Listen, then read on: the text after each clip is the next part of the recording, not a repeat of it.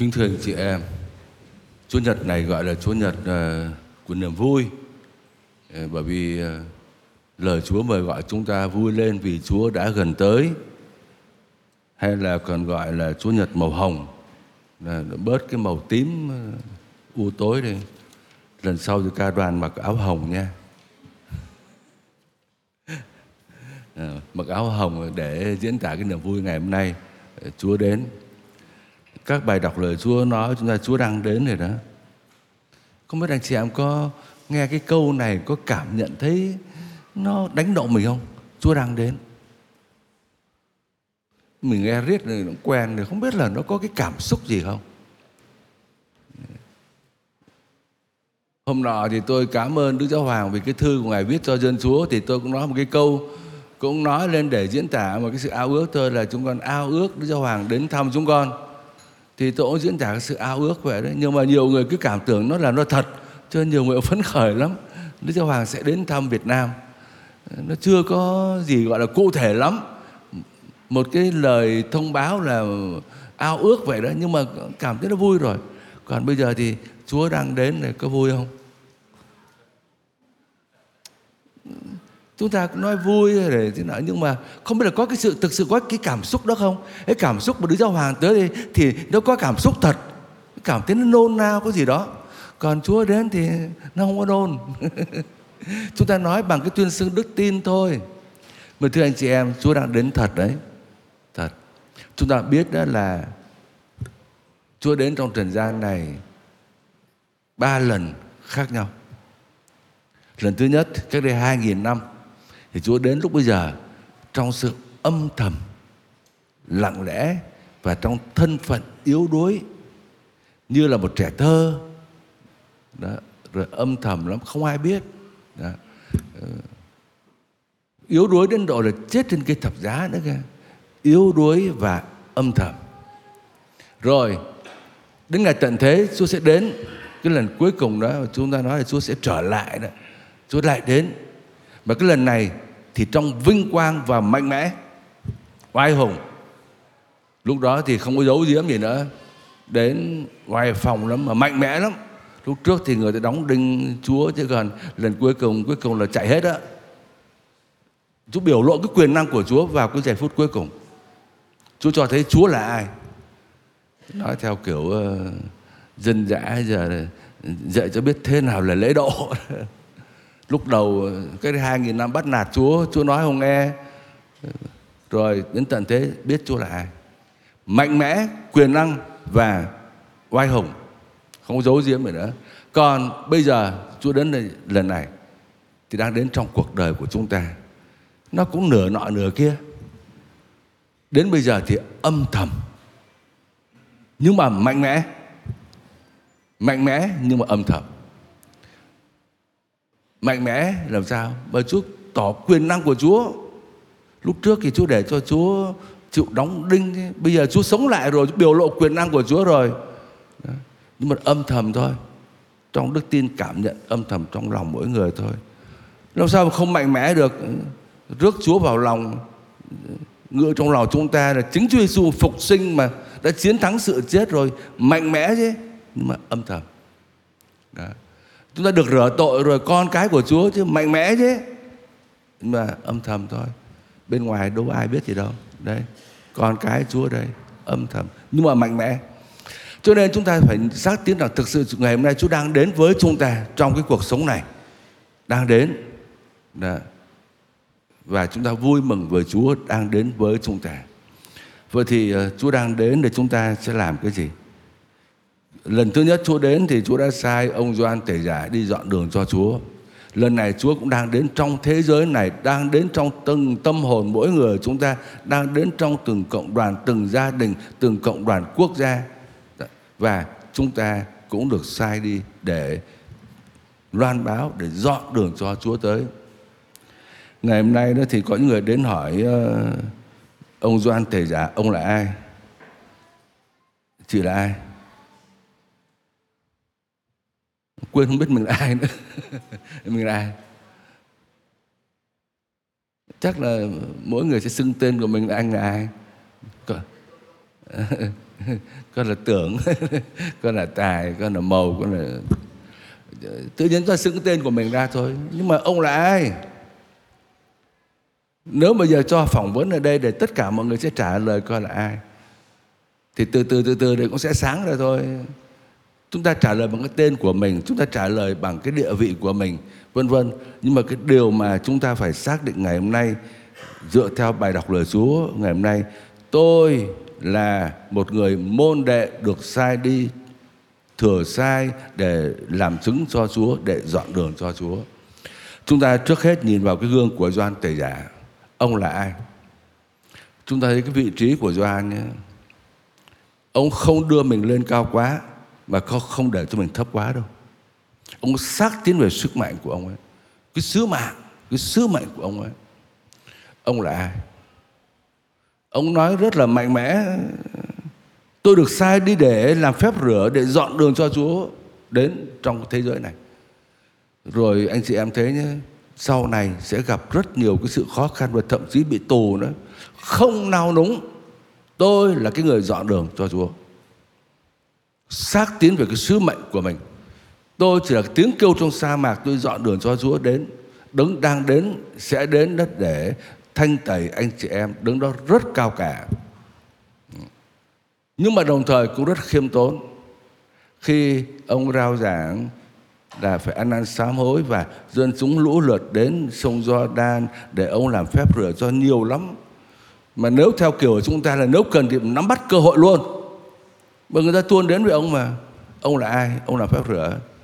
Ông có thể trả lời liều, tôi là Đấng Kitô cũng được, vậy thì chắc nhiều người cũng tin đấy. Nhưng mà không. Ông là Elia? Không. Ông là ngôn sứ? Không. Ông là một vị nào đó? Không. Tôi chỉ là tiếng kêu trong hoang địa mà thôi. Nghĩa là ông ấy xác tín về sứ mệnh của ông ấy, nhưng mà không đưa mình lên quá cao, không hạ mình quá thấp. Xác tín về sứ mệnh của mình. Thưa anh chị em, tất cả chúng ta ngày hôm nay cũng có sứ vụ đó. Sứ vụ để làm chứng cho Chúa, dọn đường cho Chúa tới. Ông là ai? Chị là ai? Phải trả lời luôn, tôi là môn đệ của Chúa Giêsu và tôi là cái người dọn đường cho Chúa. Hay là nói theo kiểu của Đức Giáo hoàng Phanxicô bây giờ đó, Ngài cho chúng ta một cái định nghĩa về Kitô hữu là gì? Kitô hữu đây là ai? Thưa, Kitô hữu là một môn đệ thừa sai.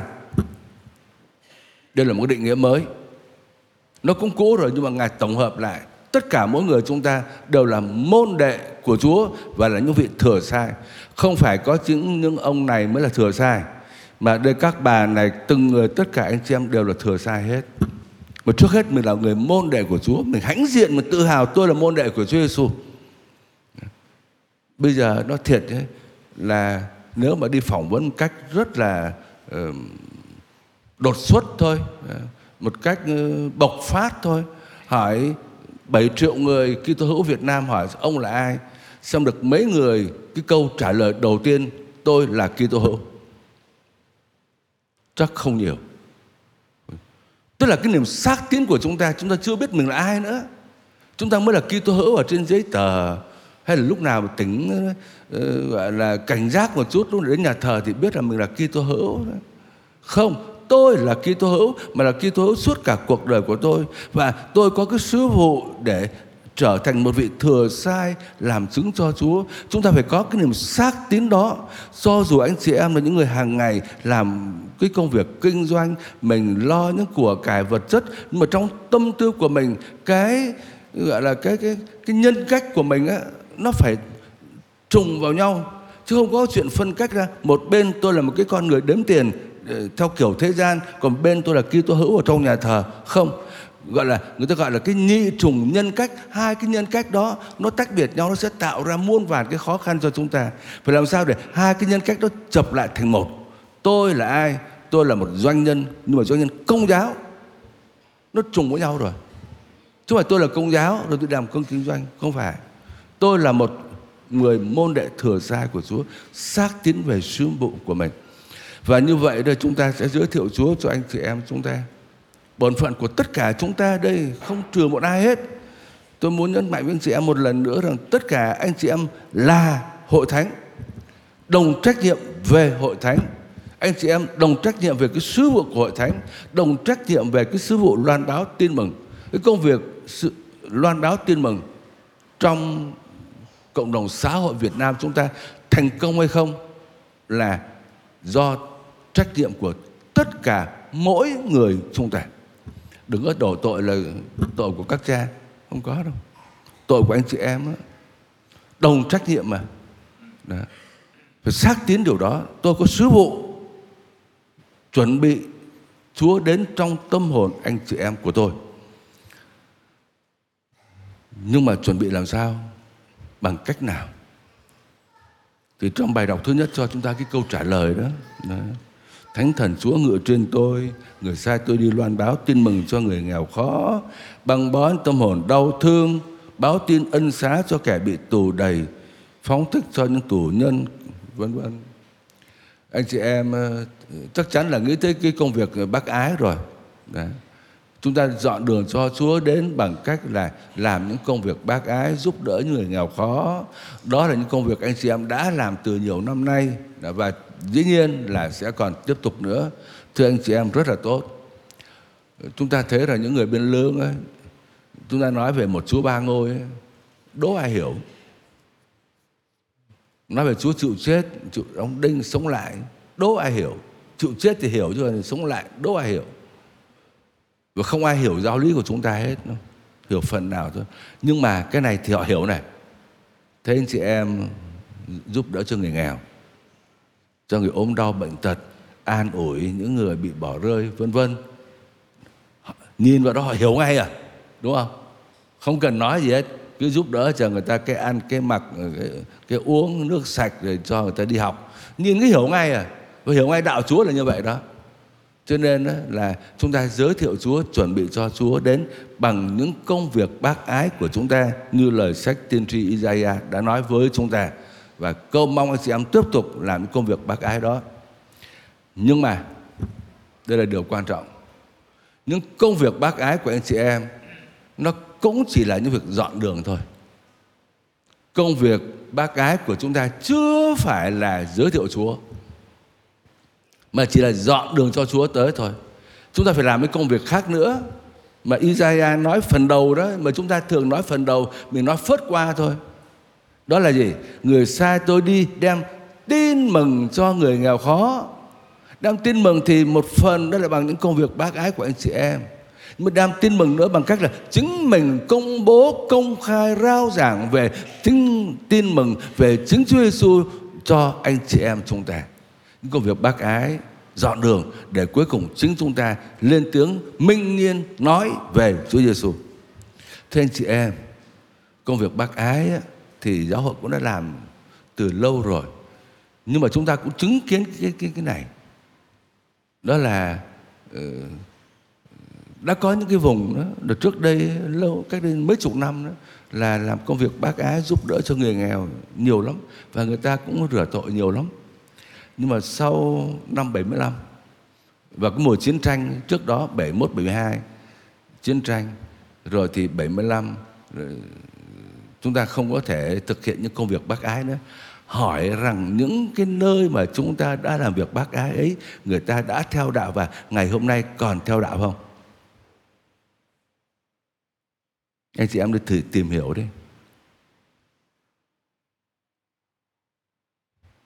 Không. Chúng ta phải phân biệt. Tin vào Chúa thì chúng ta phải minh nghiên nói rõ là tin mừng về Chúa Giêsu.